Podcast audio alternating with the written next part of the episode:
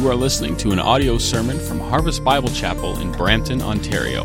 For more information about our church, please visit harvestbrampton.ca. Merry Christmas. Hope you had a good Christmas with your family. If you have a Bible, you can turn to Luke chapter 15. If you do not have a Bible, then if you put your hand up, one of the ushers will get a Bible to you, so don't be shy just put your hand up and they'll give that to you. And if you don't own a Bible, you can, uh, you can keep that.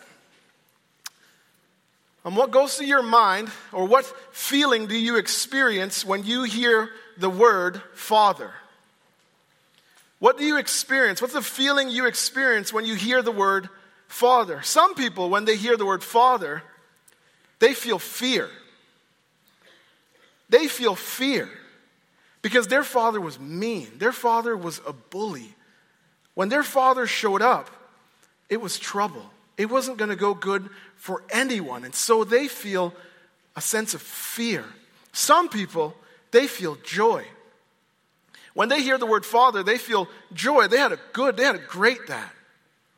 Their dad uh, showed up for things. Their dad was at their games. Their dad were at their recitals or whatever it is. Their, their dad was there. Their dad taught them about Jesus. Their dad taught them how to do things. And so there's a sense of joy. There's a sense of love that they feel when they hear the word fathers. They think of their dad.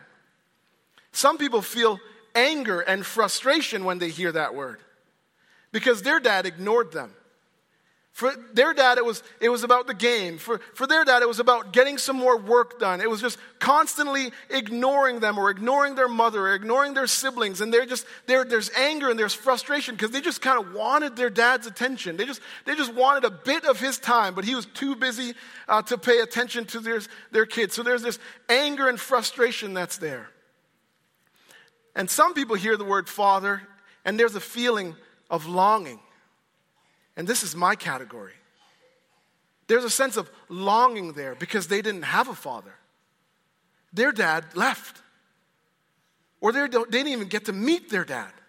And so there's this real sense of longing because they just want to know what it is to have your, your dad excited about something that you have done, to have your dad look at you and say, Hey, I'm really proud of you as you did that. So there's this real longing there. There's even difficulty for them to see other kids with their father, it's hard for them. So there's this real longing that takes place within the heart. And there's all these feelings. And Jesus, he tells this story in Luke chapter 15 that Luke uh, records for us.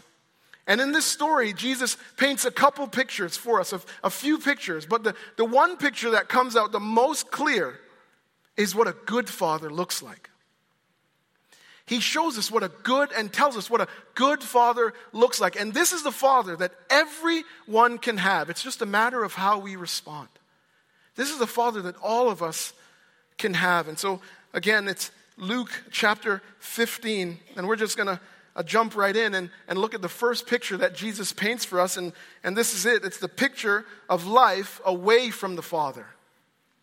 This is the picture of life away from the Father. Luke 15, verse 11.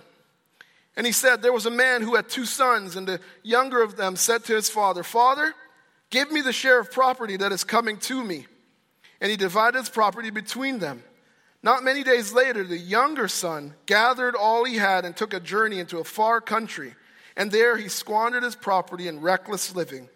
And when he had spent everything, a severe famine arose in that country, and he began to be in need. So he went and hired himself out to one of the citizens of that country who sent him into the fields to feed pigs. And he was longing to be fed with the pods that the pig, pigs ate, and no one gave him anything. No one gave him anything. So, this young son, he comes to his dad and he says, That inheritance, that piece of property that is coming to me, I want it. So he asks for his inheritance. Now, to do this is essentially to say to your father, I wish you were dead. That's what he's saying here. I wish you were dead. I, you don't get an inheritance until your parents have uh, passed away. And so his dad's still alive. So to ask for it now, he's saying to his father, I wish you were dead. And doing this exposes that this guy is very selfish and that he lacks wisdom. He's very selfish and he lacks wisdom. And so the father gives it to him, Luke tells us. He divides it between them. And then after he gets it, Luke says he gathered all he had and left.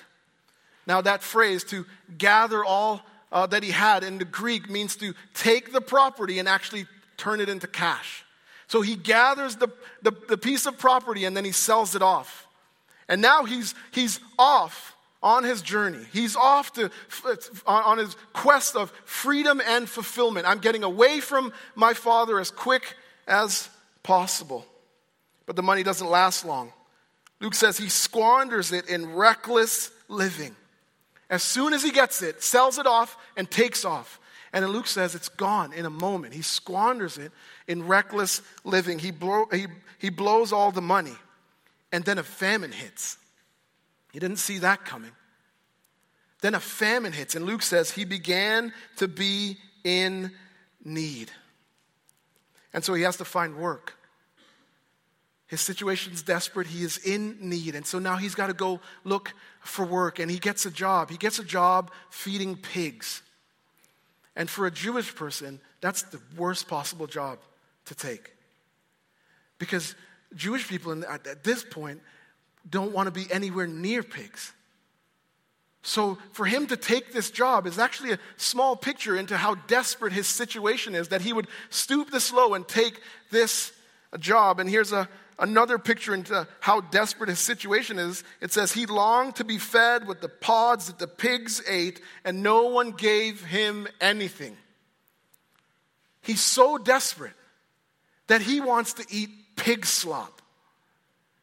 He's feeding these pigs and he's looking at what they're eating and he's thinking, I'd like that. He has no, no money, no food. His situation is desperate. He thought that if he could just get away from his father, that he would have all kinds of joy, that his life would be fulfilled. He would be experiencing freedom. But this isn't freedom. This isn't joy. What you see is somebody in a desperate situation. What you see is someone who is in misery.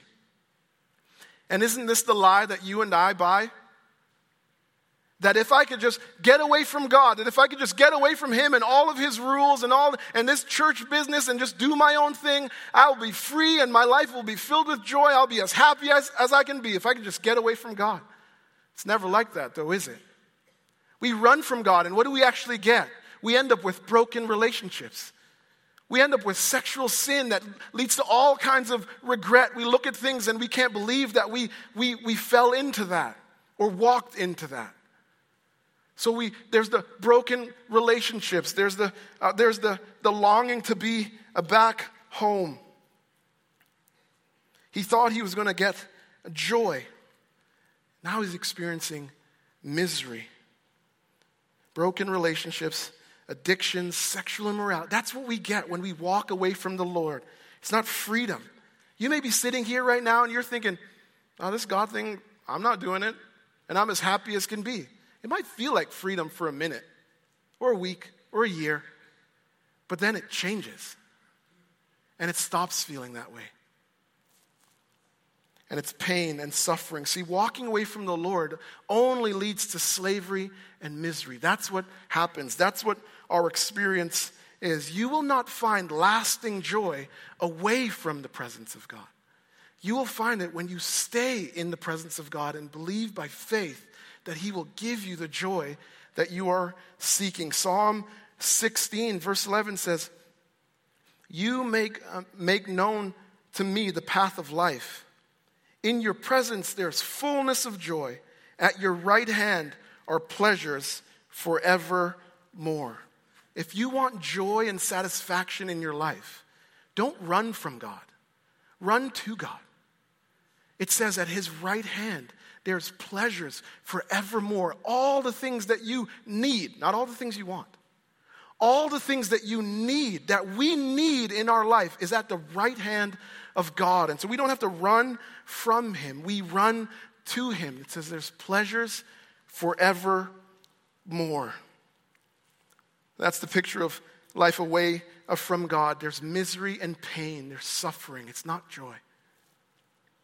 That's the first picture uh, that Jesus uh, paints uh, for us. Here's the, here's the second picture that he paints the picture of true repentance. The picture of true repentance. Verse 17 says, But when he came to himself, he said, How many of my father's hired servants have more than enough bread, but I perish here with hunger? I will arise and I'll go to my father, and I will say to him, Father, I have sinned against heaven and before you. I am no longer worthy to be called your son. Treat me as one of your hired servants. And he arose and came to his father. So Luke tells us that he came to himself, meaning he snapped out of it. He came to his senses. See, difficult situations have a way of uh, waking us up. Difficult situations just have a way of waking us up. It's the friend who can't see that they're a really terrible friend and that the way they gossip and talk behind their friend's back, uh, it makes them a terrible friend. They can't see that though until it's Christmas and it's New Year's and there's no friends anywhere. It's just them by themselves. And then they wake up.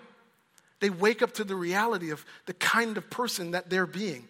It's the student who can't see that they have terrible work habits and terrible study habits and that they're wasting their parents' money or the government, government's money, you know, OTRAP, until, until the grades come in. And then, and then they wake up to the reality that they're on the verge of, of failing out of school.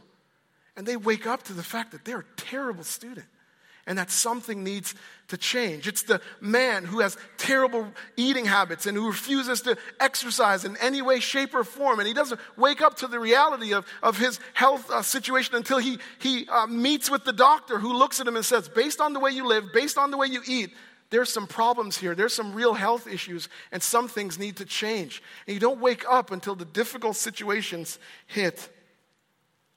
Difficult things wake us up, and the difficulty that this son is in wakes him up to his reality. And he begins to repent. Now, some people here think that this isn't the start of true repentance. They think that the son, this young son, younger son, is just afraid of starving. And so they think it's just a pragmatic thing. He just doesn't want to starve to death. And so he's headed home for that reason. But this is the start of true repentance. And it's what uh, the clue is in what he plans to say. Verse 18, he says, I will arise and go to my father, and I will say to him, Father, I've sinned against heaven and before you. I am no longer worthy to be called your son. Treat me as one of your hired servants. He plans to acknowledge his sin. He plans to acknowledge that he has sinned against his father, but he also uh, uh, plans to acknowledge ultimately who the sin is against. He says, I've sinned against heaven. He understands that, uh, that God commands us to honor our father and mother, and that in what he has done, he, is not, he hasn't done that. And so he plans to acknowledge that his sin ultimately is against God. You know you're beginning to repent if this is the first step that you're taking. When you acknowledge that my sin is against God. When I'm at home and I'm, I'm harsh maybe with Kim or with the boys or something like that, that sin, before it's against Kim and before it's against my boys, it's against God first. All sin is against God before it's against anyone else. And he plans to acknowledge that. This is what David acknowledged when he sinned.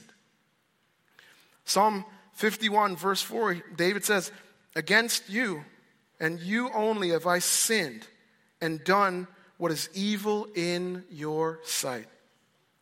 Our sin is against God first before it's against anybody else. And the first step in true biblical repentance is to acknowledge that. That's the first step. Here are some others. When you acknowledge that you're not worthy, he says, I'm no longer worthy to be called your son. He gets it. I'm no longer worthy to be even in your presence. I'm coming, but I know that I don't even deserve to be welcomed back here. He, you acknowledge that you're not worthy. Uh, when you don't blame anybody else for your sin, when you don't blame anyone else for your sin. He doesn't say, hey, all the young sons were asking their dad for their inheritance, and so that's why I did it. He doesn't say, I had a few friends who pressured me into doing this and sinning against you. He says, I have sinned. Me. Not somebody else. This person didn't cause me to do it. It wasn't because of this situation that I responded like this or reacted like this. I have sinned. I'm the one who's responsible. When you acknowledge that, you are, you are truly starting to repent. Uh, when you're willing to accept whatever consequences come, he says, Treat me as one of your hired servants. He doesn't care what he gets when he gets home, he just wants to be home. He says, Treat me as one of your hired servants. He's willing to accept whatever consequences come to him from walking away from his father. And this last one, when you take action, Luke says he arose and he came to his father. The repentance wouldn't be complete if he doesn't get up and go home. But he does get up, he does head home. And all of us, all of us need to be like the younger brother in this way and repent like this when we have sinned. This is how we're called to repent because every single one of us at different times have sinned against the Lord. Some of us are willfully doing that right now. But all of us can turn and receive the forgiveness that is available. God even calls us to return uh, to Him. Isaiah 55, verse 7 says, Let the wicked forsake his way and the unrighteous man his thoughts. Let him return to the Lord that he may have compassion on him, and to our God, for he will abundantly pardon. Think about that. For he will abundantly pardon. There's forgiveness available to us when we, we truly repent. Not when we have this worldly sorrow where we're afraid of, I just don't want to get caught for this thing. But when there's a deep sense that I've wronged God, that I'm not worthy to be near God, when we repent like that, when we, when we repent biblically, there's forgiveness available. And all we've got to do is turn.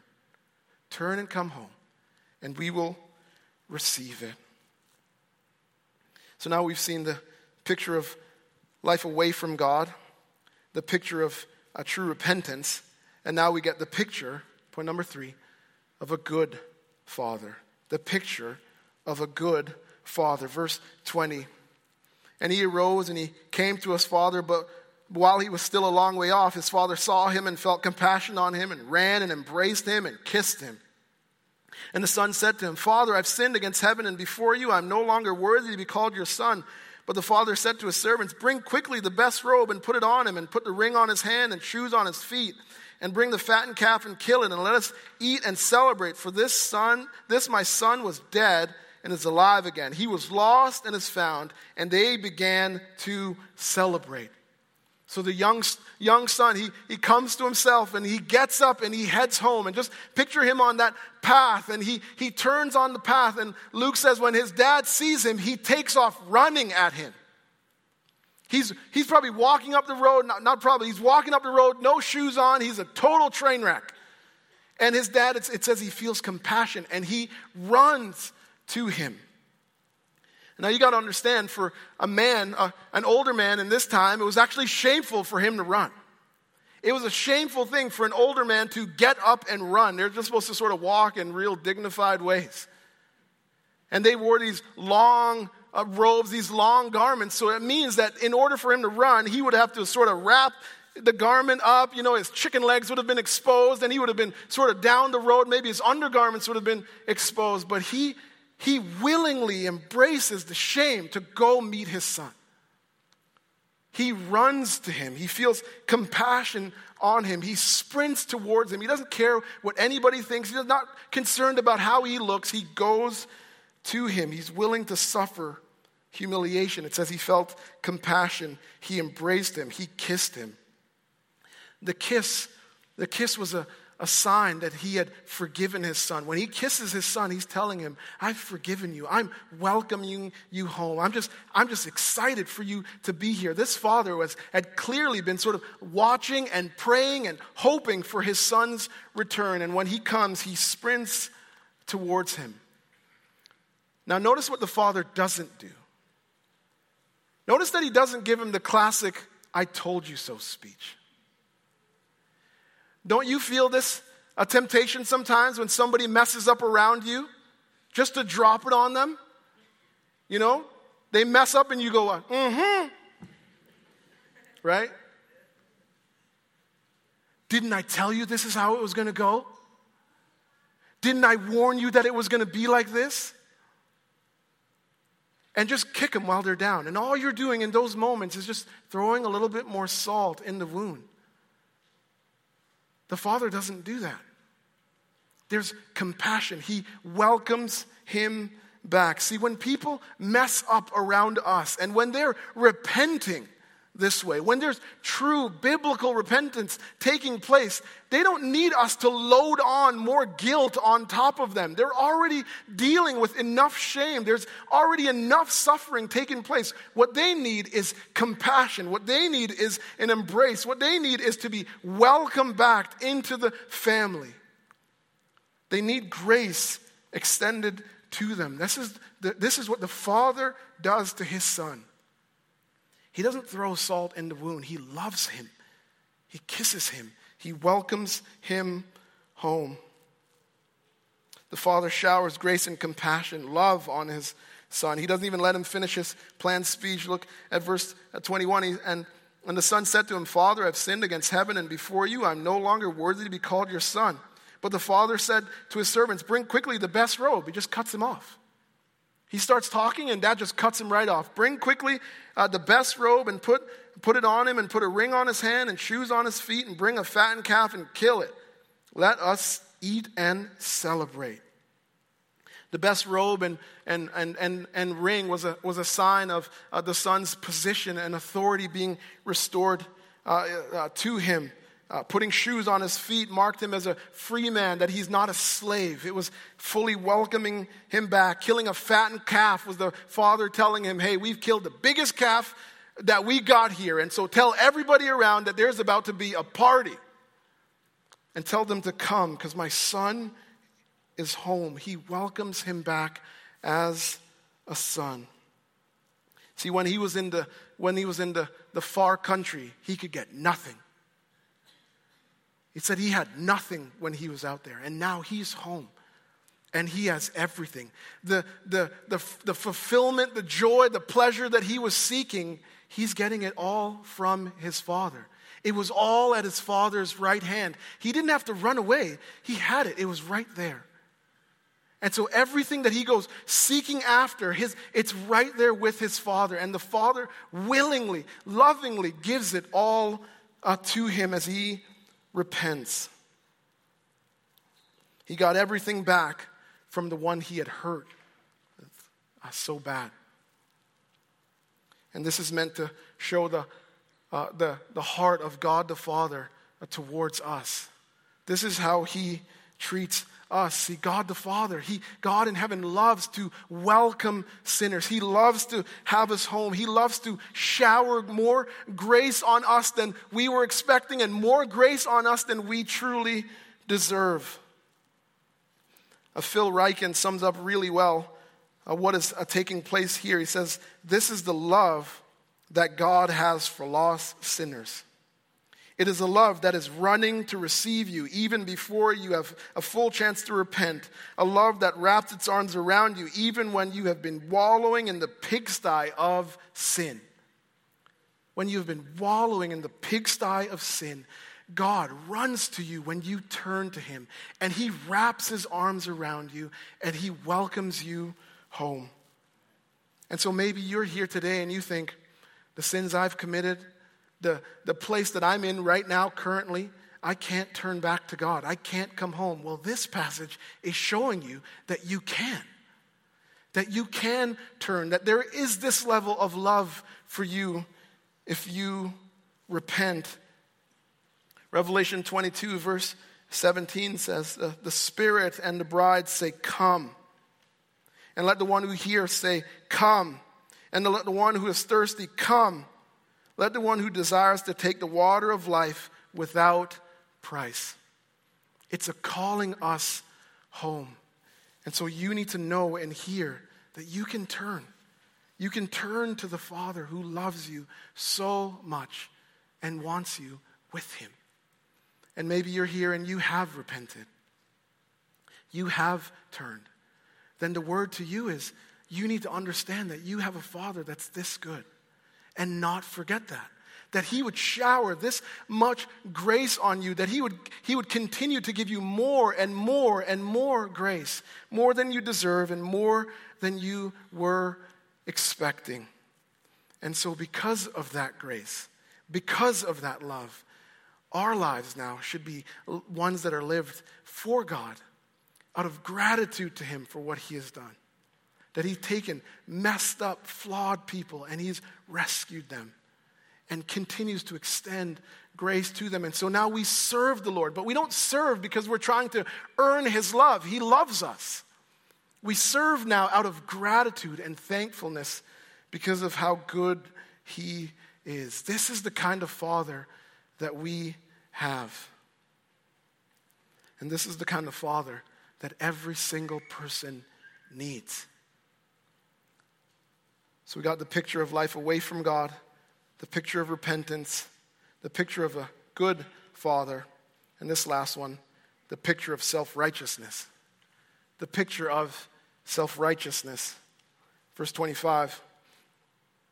Now his older son was in the field, and as he came and drew near to his house, he heard music and dancing. And he called one of the servants and asked what these things meant. And he said to him, Your brother has come, and your father has killed a fattened calf because he had received him back safe and sound. But he was angry and refused to go in. His father came out and entreated him. But he answered his father, Look, these many days I have served you, and I've never disobeyed your command, and yet you, gave, uh, you never gave me a young goat that I might celebrate with my friends. But when this son of yours came, who has devoured your property with prostitutes. You killed a fattened calf for him. And he said to, and he said to him, Son, you are always with me, and all that is mine is yours. It was fitting to celebrate and be glad. For this, bro- this your brother was dead and is alive. He was lost, and he was found. So Luke says the older, he introduces us to the older brother who is in the field.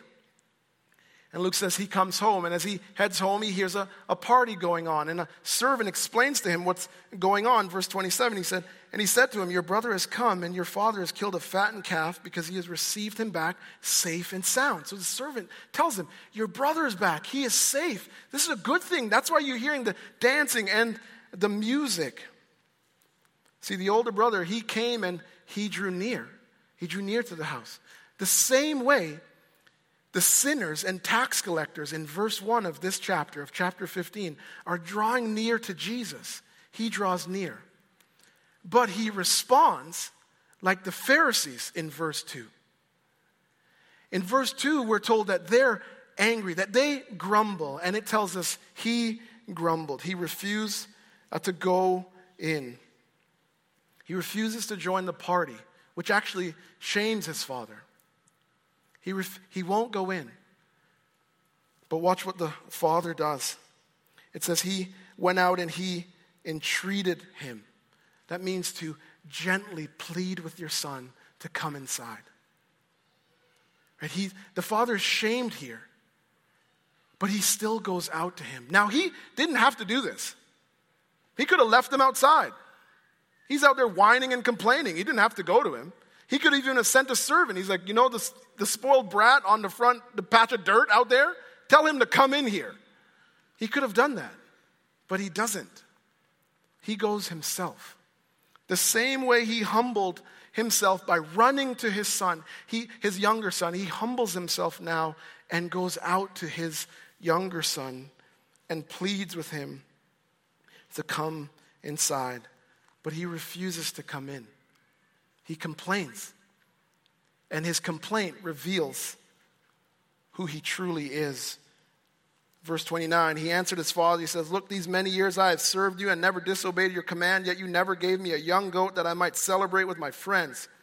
But when this son of yours came who had devoured your property with prostitutes, you killed a fattened calf for him. See, it reveals that he thinks he has nothing to repent of. He says, I've never disobeyed any of your commands. I'm perfect. He thinks he has nothing to repent of. He thinks he deserves his father's love and his brother uh, does not. He's expecting a payment. He, he, uh, he hates his brother. Don't you notice? He doesn't even acknowledge that he's his brother. He says, This son of yours. And how many times did the, the servant said, Your brother? The father says, Your brother. Everybody's telling him, It's your brother. But he won't acknowledge that. He hates his brother. And it also reveals that he's not that different than his brother. You notice what he wants? The payment he wants is a young goat, and he wants it to celebrate with his friends. He's not like, I want this goat, I worked this hard so that we could have a party with you, Dad. He's like, I want the goat that you, you, that you never gave me so I can take that and I can walk away from you and have a party next, on the next field, you know, next to this house. He doesn't want to be with his father. He's not different than his older brother that he is so, a younger brother, sorry, that he's so, so angry with. He's lost, he's self righteous. He refused to reconcile, even though his dad calls him to that. He sees himself as a slave and not, of a, not, of a, not a son. He's like, I'm working. You should have uh, paid me. He rejected his father's joy, and he couldn't celebrate that grace had been given to somebody else. He couldn't celebrate grace that was extended because he didn't realize or see how much grace he had been given. It was impossible for him to celebrate grace because he, he didn't think he needed it. See, one of the ways that you can know that you are self righteous is by looking at the way you respond when somebody receives grace that you were not expecting to get it. One of the ways you can know for sure that you are a self righteous person is by how you respond when somebody gets grace. Do you celebrate? See, I've been here. I've been in this spot. Two years ago, there was somebody in my life, and God extended grace, His common grace to this person. And I was mad. I was mad for an entire day. And I found myself saying, He doesn't love you. He doesn't even, he doesn't go to church. I go to church. I read my Bible. I pray. I'm good. I talk to people. I smile. I shake their hand. I do all of these things. I'm a good boy. I keep all the commands. And you give that to him, and look how long I've been praying for this particular thing, and I don't have it yet. What's your problem? I was angry, but I was self righteous. I'd forgotten that I didn't deserve grace, and I probably was missing all of the grace that God had already shown me in my life. And so the question for you is who's the person in your life? Who's the person that if they were to get grace extended to them, who, who is it for you that it would just eat you up inside? It would just bother you to see that person getting grace from God. It would just hurt. If there's a person, if there's someone, it's a good sign that there's some self righteousness going on in your heart. See, self righteous people always feel like they never get treated as well as they deserve. Self righteous people, they push away people like the younger brother. They push away those reckless brothers. And they do it because they're arrogant, they're proud, and they're judgmental. And so so younger brothers don't want to be anywhere near them. They want nothing to do with them because the whole time they just feel like they're being looked down on. Never forgetting that we constantly need grace, that we've been given lots of grace. Never forgetting, remembering that will push self righteousness out of our hearts. And so now, even with all his complaining, the father continues to encourage him to come inside. Look at verse 31. He said, And he said to him, Son, he says, Son, you are always with me. All that is mine is yours. It was fitting to celebrate and be glad, for this brother was dead and is alive. He was lost and he was found. He calls him son, and then he tells him it was fitting to celebrate. What the father is doing here is he's reminding him of his place in the family. He's like, You're a son. Everything that I have is yours. All that is mine is yours. You're my son. He's, he's trying to tell him, I love you. Again, come on inside. And he says to him, it's fitting that we do this. What he's saying is that this is the right thing to do. When your brother is, the way he's repenting, this is the right move. This is, this is what's supposed to happen when there's this level of repentance in someone's life. He's encouraging him to come inside. And so the story ends without the, a response from the son. We don't know how this older son responds. We don't know if he ever obeys his father and comes inside, but we do know that Jesus, he obeyed his father. We do know that the, the, the firstborn, he, he, he obeyed his father and he left his father. Much like the younger son, Jesus leaves his father, but he doesn't leave his father because he hates him. He leaves his father because he loves him. Jesus doesn't cling and hold on to his father's riches and property and, and run, runs off into a far country. Jesus sets his father's riches and his property aside and he comes and he comes for us. He walks away from his father because he loves his father and he loves us. See, uh, these two brothers, they represent us. See, some of us read this and we know right away who we are. We read it and we see it and we know I'm the, we're the reckless brother. I've lived that life. I've squandered it all, and I'm in pain and I'm in suffering, and we know that is me. And some of us, we read this, and when we're honest with ourselves, we know we're the self righteous brother.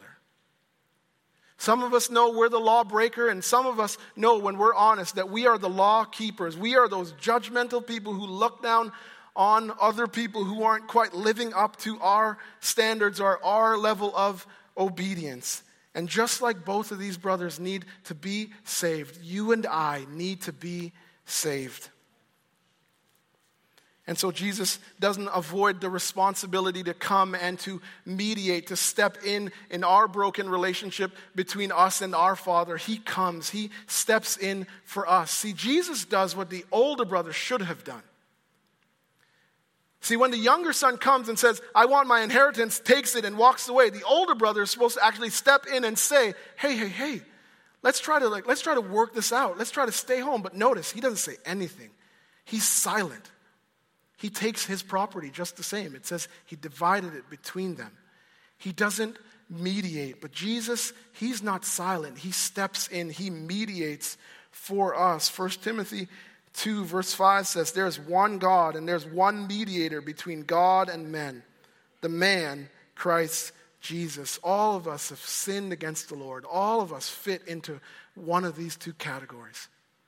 But Jesus, He comes and He lives and He dies for us on the cross. He rescues us, He mediates, He works out this broken relationship that's happened between us and our Father so that when we believe that, when we trust in what Jesus has done on the cross, you and I, we can be free.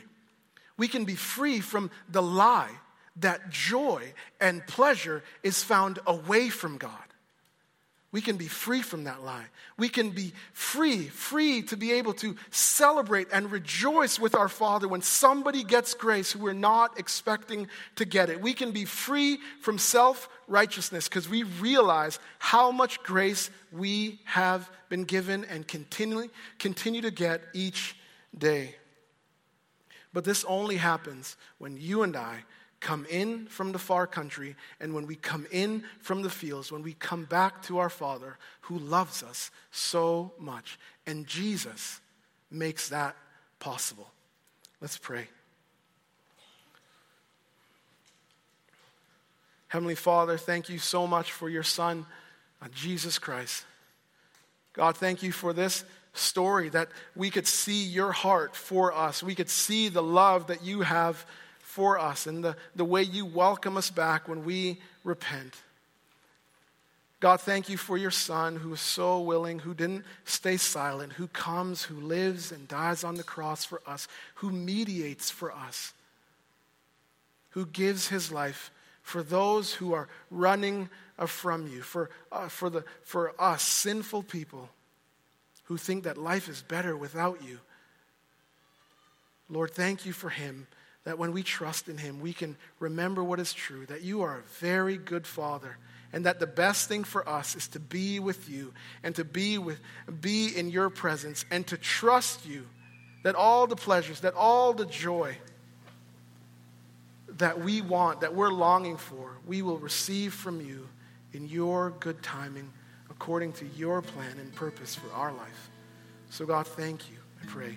In jesus name amen